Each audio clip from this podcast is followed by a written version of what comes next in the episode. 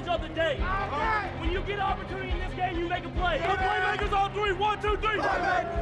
Touchdown, Kansas City! The Chiefs are right in the thick of it, baby! Hello, everyone, and let's do this for real. It's time to start the 2022 season. Welcome to Defending the Kingdom. Mitch Holthus with you, voice of the Chiefs, along with Matt Stat himself, Matt McMullen, senior team reporter. Now, the whole league has been talking about this for months. It is time to start the 2022 season. Don't you feel like like everybody's ready to start this year, whether it's the Chiefs Kingdom or otherwise? Well, what I keep saying is how this offseason has seemed like the longest offseason ever, and it's because of how last season ended. We all know that. I mean, we were so close to the Super Bowl. I think this team, this whole building, everyone feels like we should have been in the Super Bowl.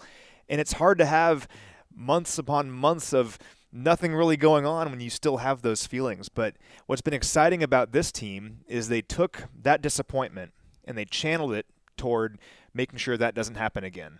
And I think finally all that preparation can culminate uh, in Sunday's game. And I'm just glad we finally have a football game to talk about. Yeah, and the theme of this defending the kingdom as we start the regular season is green flag, checkered flag. Let me just relate to you how I spent time right before training camp at the Hy-Vee sponsored IndyCar race in Newton, Iowa. All right, I was emceeing all these events. With Gwen Stefani, right? It was Gwen Stefani and Blake Shelton and Tim McGraw and a whole bunch of fast Indy cars that were running on a track of less than a mile long. So the green flag dropped, and it was like Top Gun. All these cars were just going 170 miles an hour, and it feels like the start of the NFL season. But what was interesting – was then seeing this grueling race full of restarts, which were also exciting, that reminded me of the five months basically of the National Football League season. But here's what's interesting the in line, the checkered flag, was the same line as the green flag. And that's the same this year for the Kansas City Chiefs because Super Bowl 57 will be in Glendale, Arizona, where the Chiefs open the season against the Arizona Cardinals. And that little fun fact makes it uh, really kind of tasty. Yeah, I love the symmetry of it, you know. And this team has Super Bowl aspirations. Uh, Patrick Mahomes earlier today, we're recording this on Wednesday. He had his first presser of the week earlier today, and he said that uh, this entire team believes that that goal is attainable. And they, they wouldn't be doing this if they didn't think that that was a real possibility and hopefully a likelihood for this team. So hopefully we can start the season with a victory in Arizona and then end it with a victory in Arizona five months from now. If you Kingdom Defenders missed any of the episodes over the past, oh, I don't know, two months, just, just binge on it and you'll get a theme of just exactly that, that this team thinks they can do it and get all the way to the uh, epitome and back to the peak here uh, in the National Football League season. But before we do anything and drop the green flag on this big long race, let's go to our 13 seconds and a defending the kingdom uh, tradition of going around the world. 13 seconds. So 13 names and places of people all over the globe listening to defending the kingdom. So we have Gary in Monument, Colorado. He's originally from Flat River, Missouri. Hmm. He's an Army veteran of 20 plus years and loves Colorado, but he's never given in to Broncos country. He's proudly repping Chiefs Kingdom Hang in there, out Gary. in Monument. Yep. Uh, we've got Andre in Chinle, Arizona. Uh, he'll be at the game on Sunday. Yeah, very Yeah. cool. He's behind enemy lines. Yep. Uh, we've got Lawrence in Pennsylvania. Been a fan since 1964. So essentially since the Chiefs have been in Kansas City. Uh, Kenny in Oklahoma City. Dan in Des Moines. Sean in Albia, Iowa. Yeah, Is that right? Albia, Albia, yeah. Iowa. Uh, so he's turned his wife's family of Vikings and Packers fans into Chiefs fans. We always talk about how Iowa is like a battleground. It is. Right? Yep. I can just tell you where the state's divided, but then you get converts like that of Kingdom Defender plus yeah. plus. Yeah, so Sean's doing our work up there. Good Uh, job, Sean. We've got James in mid Missouri, Nick from Pasco, Washington, Eric in Las Cruces, New Mexico. Uh, he spent time in Topeka and at Fort Riley. Uh, we've got Andrew in Utah, says the kingdom is strong out there. And then get this not one, not two, but three people from Australia, all different people, not the same group, three different people. We have Campbell in Melbourne, Australia, James in Sydney, and then Alan from Queensland, Australia. Oh, that's exciting. Yeah. Yeah, we are Australian. I'd bust it up, and or Waltzing Matilda, but we'll save you that. Uh, love our Kingdom Defenders in Australia. Keep them coming. All right, love this Kansas City Chiefs team, the 63rd in franchise history that attacks the 2022 season. So let's just review where you and I think the Chiefs are at this point and what we have seen starting from April 1 to the time that we'll get on the plane and head to Arizona. Well, there's a lot of new faces, right, on both offense and defense. And when you have so much turnover, at times you wonder when will all that come together? Will they be able to come out in week one quickly and, and be a team? And the exciting thing about watching this team so closely throughout the offseason, and it really begins even before the team got to the building here, because Patrick invited all his offensive players down to Texas to work out uh, at the facility they have down there. So they got a head start on OTAs. And that familiarity and that foundation that they built offensively really carried over into every stage of the offseason. It was clear. And if you ask Patrick or if you ask Coach Reid, what was the moment where you really felt like this was going to be a special season? They'll always reference that time, which is pretty cool, I think. Uh, and I think getting a head start like they did uh, was a big deal. And throughout the preseason, we saw this offense really clicking. We were wondering how is it going to look early on, and it'd be okay if there was growing pains, but for what it's worth, Mahomes and the first team offense had three drives. All three ended in a passing touchdown. And Mahomes found at least five different pass catchers on each one of those drives. So that was very exciting. And then defensively, a lot of new players, a lot of young players. And one of the themes that we learned in the offseason was these guys will probably be on different timelines, right? They're all different uh, kinds of players at different stages. But that really wasn't the case. These guys, for whatever reason, were able to really come in and not quite be rookies. They seem like they've been around a little bit, and that's exciting as well. So I think there might be some growing pains at times defensively. They're young players, but they're super athletic, they're playmakers, and they're intelligent. And I think in the long run, this defense is going to be very exciting this year. Yeah, I always get a kick out of the depth chart when it's released, and then the uh, depth chart to start the regular season. They were talking about the rookies that are number one on the depth chart. You realize that can change in the second snap of the game. And so your point about these rookies being integrated – we could see a lot of them be integrated, whether they're starting on the first snap of the game or not. It could be by the second snap of the game. Okay, one area that I was so encouraged with during the preseason. Remember, the preseason games don't count, but they matter. And you start to see a trend there. And we saw it all the way going back to the spring. And that is a much more effective Chiefs team in the red zone from the 20 yard line into the goal line let's be honest, the Chiefs have not been very good or average in the red zone. Uh, interestingly, over the past three years 14th, 14th, and 20th in touchdown percentage in the red zone. They were second in 2018 in that regard. They were 71% effectiveness of getting touchdowns once they entered the 20 yard line or closer to the end zone. The point is, the Chiefs were outstanding in the red zone throughout much of the preseason, including the preseason games where they were five of six, and the first team was just cranking it in there. They were getting in there, and the tight ends were very involved. We saw it in different ways. We saw a scheme on the touchdown pass in Chicago to Bell. We saw using uh, a great athlete and shielding the defender with Jody Fortson a couple times. Here's my point. How do you overcome maybe not getting as many 20 plus plays or 40 plus plays as the Chiefs have had the last four years? And they have been among the leaders here, including second in the league in 20 plus plays in 2020. That is being more effective in the red zone. If they just go from 14th to, let's say, 10th, that means five possessions of four more points, not threes, but sevens or zeros. We saw a lot of red zone turnovers last year, early in the year for the Chiefs in that three and four start.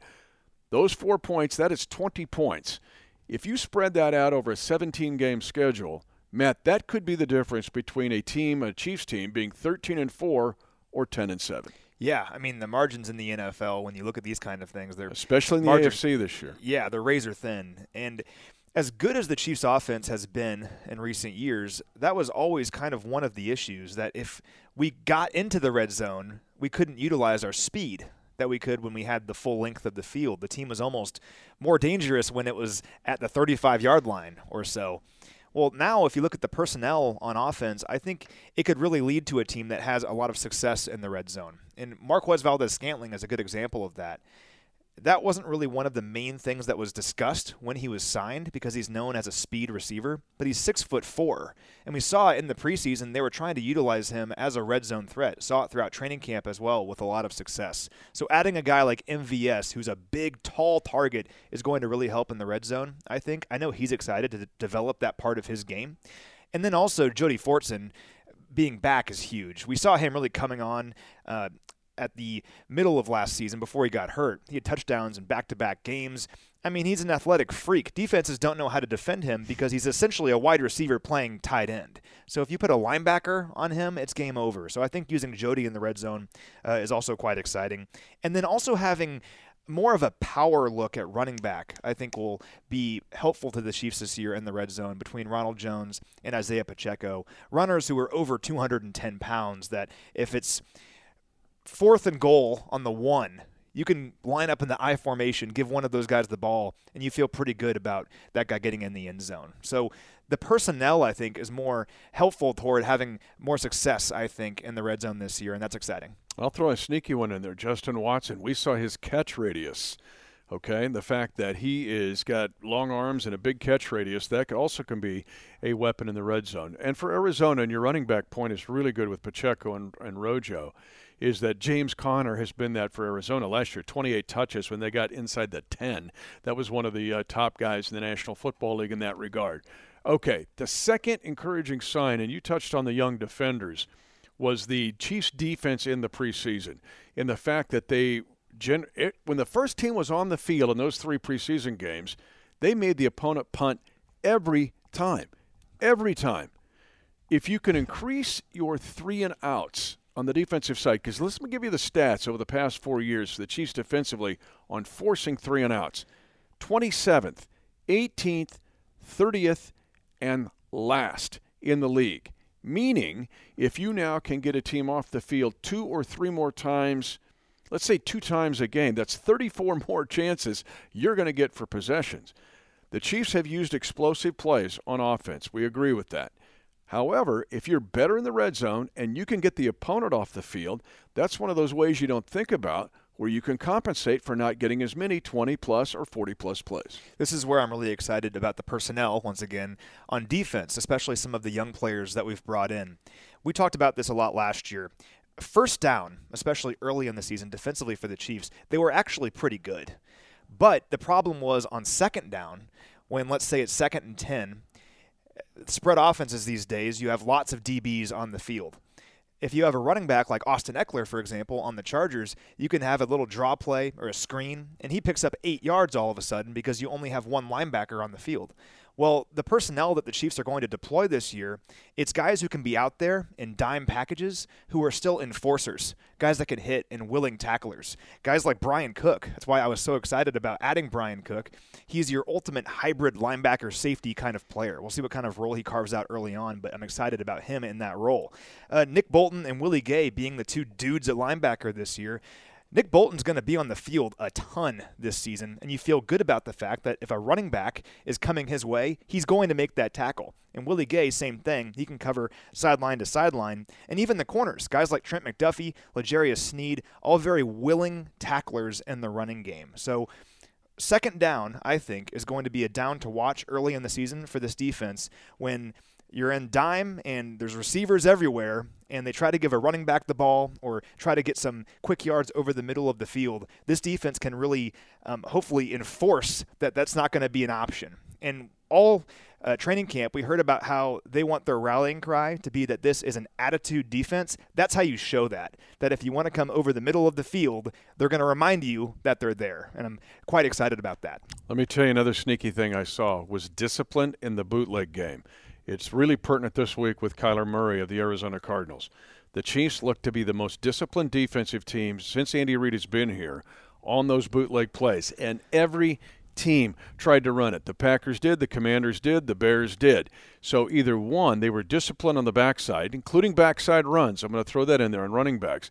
Or two, their their uh, athleticism and quickness allowed them to recover quickly on a bootleg play. Kyler Murray last year was number one in the NFL on first down passing percentage at 75%, best in the league. A lot of those are bootlegs because of the pressure he can put on you uh, with his ability to run and throw. But if you stay disciplined in the bootleg game, you can make things a little more challenging for Kyler Murray. So let's jump in now to the Arizona Cardinals. We kind of know where we think the Chiefs are at. We're excited about it. Now the Cardinals.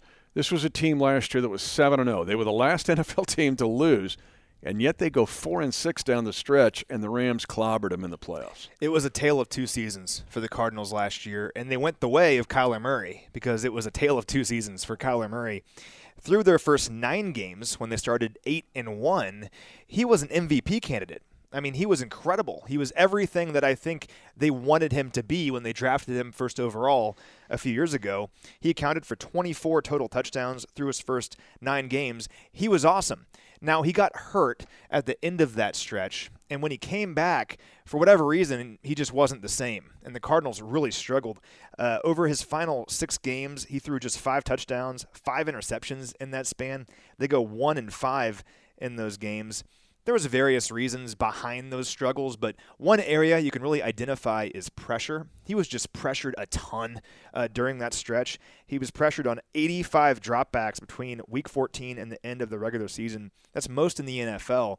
And you might think, well, he's mobile, right? So pressure shouldn't be a big deal. But the thing with this Cardinals offense is when they're humming, it's when things are on schedule. It's when they're getting yards on first down, they're not in negative plays. If you go back and watch some of those games down the stretch, it's when they were backed up, or if all of a sudden they had blown a lead, or if it was second and 15 or something. That's when guys started to press on this team, and things kind of unraveled from there. So if you can frustrate Kyler Murray, if you can force them into negative plays, you don't let things go on schedule for them, that's really where you can make him struggle. And we saw that at the end of last season, especially in the playoff game against the Rams. Yeah, and especially on that ugly pick six that he threw. They were still kind of hanging in there and he was being pressured behind the chains in his own end zone, and he just kind of threw it up for grabs. And it was the easiest pick six the Rams will ever have in the regular season or the postseason. The other tricky thing here, and this goes back to my discipline of the Chiefs' defense and speed, because we think of Kyler Murray either running around, he's got 20 rushing touchdowns, uh, and you look at his 13,300 all purpose yards in his first three years in the National Football League. But they threw 78 screens last year. Think Rondale Moore here. They're using Rondale Moore like the Chiefs will use Mecole Hardman. Flips, screens. They try to slow down that rush if you can, uh, if they can, but they just throw a gob of screens, meaning you have to be disciplined or they challenge the linebackers. So uh, again, this front seven for the Kansas City Chiefs, I just think is better uh, equipped to play that kind of game. I think so as well. And really, those screens are just an extension of the running game. And when you think of the Cardinals, you don't really think of them as a running team outside of Kyler Murray, but they were last year. They had the seventh most rushing attempts of any team in the NFL last season. James Conner was a big part of that. I mean, 18 touchdowns last season. Also, Chase Edmonds was there. He's no longer a Cardinal. He was a big part of the rushing attack last year. Now he's a Miami Dolphin. Old friend Darrel Williams is now joining James Conner in the backfield. But yeah, when you think about the Cardinals from afar, you think of them just chucking the ball downfield. I think of the Hail Mary against the Bills a couple years ago, things like that. And they can do that with electric plays. Uh, but the running game and the screen game is a big part of what they like to do. And we might see even more of it on Sunday with no DeAndre Hopkins. Well, let's talk about it. The Hail Mary pass that they threw was to DeAndre, DeAndre Hopkins. Hopkins, who's missing the first portion of the season because of a suspension. Here's some other notes about DeAndre Hopkins, and because you mentioned the tale of two seasons last year for Arizona. When they had the 10 games with DeAndre Hopkins, the Arizona Cardinals averaged 30 points a game. In the eight games they did not have D Hop, they averaged 20 points a game. So, much like everybody's looking at the Chiefs trying to compensate not having Tyreek Hill, everybody's also looking how the Cardinals will compensate not having DeAndre Hopkins. It's just a massive loss. I mean, he's one of the best receivers in the NFL. He's an all pro receiver. He's the kind of guy that can make up for mistakes. He's the guy that Kyler trusts with everything. And not having him out there is just huge for the Cardinals offense. When the schedule came out, we already knew about the suspension, and we found out that we didn't have to play DeAndre Hopkins. We weren't mad about that, and, and for good reason. So now the question is who kind of makes up for that loss? And the Cardinals are banged up going into this game. We don't know if Zach Ertz is going to play. He can kind of be that security blanket for Kyler, but if he does play, I don't know how effective he'll be. We'll see. Rondale Moore, I think will play, but he's banged up coming in Yep. as well. Hollywood Brown is the answer you would think would be correct. He's Kyler's old college teammate, but they've never played together in a regular season game. So we're going to see kind of how that dynamic works out. But uh, it'll be interesting for sure. Not having Hopkins, just this whole offense has a whole different feel, I think. and not having Hopkins forced them into a first round trade because they did trade the 23 pick to the Baltimore Ravens to get Hollywood Brown. I'm sure Kyler Murray was on, you know, banging on the table uh, to get him to come in and to relive those Oklahoma Sooner days. But let's flip over now to the defensive side because some of the uncertainty over there as well. Missouri Tiger, Marcus Golden, will he play? He's not practiced, I don't think, since August the 1st. At cornerback, they have two of their five corners who just started practicing this week for them because they made a trade and picked up a guy up the waiver wire. They're just dealing with some issues at certain spots that are unique for going into week one. It almost feels like week 10 for them, and yet they have an adequate defense, especially the safeties. Budda Baker leads this club, and he's one of the best safeties in the National Football League. He really is. And their secondary in general is quite talented. Guys who are dynamic and can do a lot of different things. This defense, though, is an interesting case study, just like Kyler and just like the rest of the Cardinals, because they were pretty good at the start of the season. And overall, last year, this was the number 11 scoring defense in the NFL. Pretty good, just outside the top 10. But if you take a closer look, during those struggles at the end, over their final six games, they allowed more than 28 points per game, so they really struggled as a group down the stretch. You can kind of see how this entire team kind of goes with uh, Kyler, essentially. And the defense, that was the case for those guys. And the one big major loss, in addition to guys like Marcus Golden, who we don't know if he's going to play, is Chandler Jones. I mean, Chandler Jones was the best sack artist on this team last year. I think Golden actually led them in sacks, but or Chandler Jones, one of the best pass rushers in the NFL, he's a Vegas Raider now, and that's a huge, huge loss. Yeah, J.J. Watt is healthy, but I don't know if they went out and addressed not having Chandler Jones uh, on that defensive line. And this defensive front will have a much different look without him there. One explosive defender gets close to home. There's some homecoming uh, stories here other than D. Will. Rodney Hudson is their Pro Bowl center, an outstanding center. Many think the best center in the league, although Creed Humphrey, I think, is challenging that. But Isaiah Simmons is on this team. He played at Olathe North High School, was a phenom for the Eagles, playing high school ball right here in the environs of the Chiefs Kingdom. Then he went to Clemson, had an incredible career, was the eighth pick uh, in the draft, and he is an electric defender. So if there's someone, he plays a different spot. He's not an outside pass rusher. But if there's a team that could try to match up or double on Travis Kelce with the safeties that they have, it's also Isaiah Simmons who can cover and also bring pressure. He might be a key for the Cardinals in this game. They've got Ben Niemann too, another old friend. But Isaiah Simmons, when he was drafted, the whole thing about him was this is the new age linebacker. This is a linebacker who's essentially a safety who can also play linebacker. Guys who can cover with the best of them. I do think covering Travis Kelce is a pretty tough task for any linebacker in the NFL, uh, and I think Kelce would certainly welcome that if they want to put a linebacker on him. Uh, but Isaiah Simmons is a heck of a player. I think he kind of came on toward the end of last year. He struggled toward the beginning, um, but very athletic. Uh, and it'll be interesting to see how the Cardinals' defense in general attacks the Chiefs because all of last year it was the two high safety shell coverages, right, to prevent against the big deep ball. Well, Kelce is the focal point of the offense now. We all know that. But when you have so many other options on offense that we talked about earlier, guys like Juju, Justin Watson, Mecole Hardman, Sky Moore, MVS, how do you account for all of those players?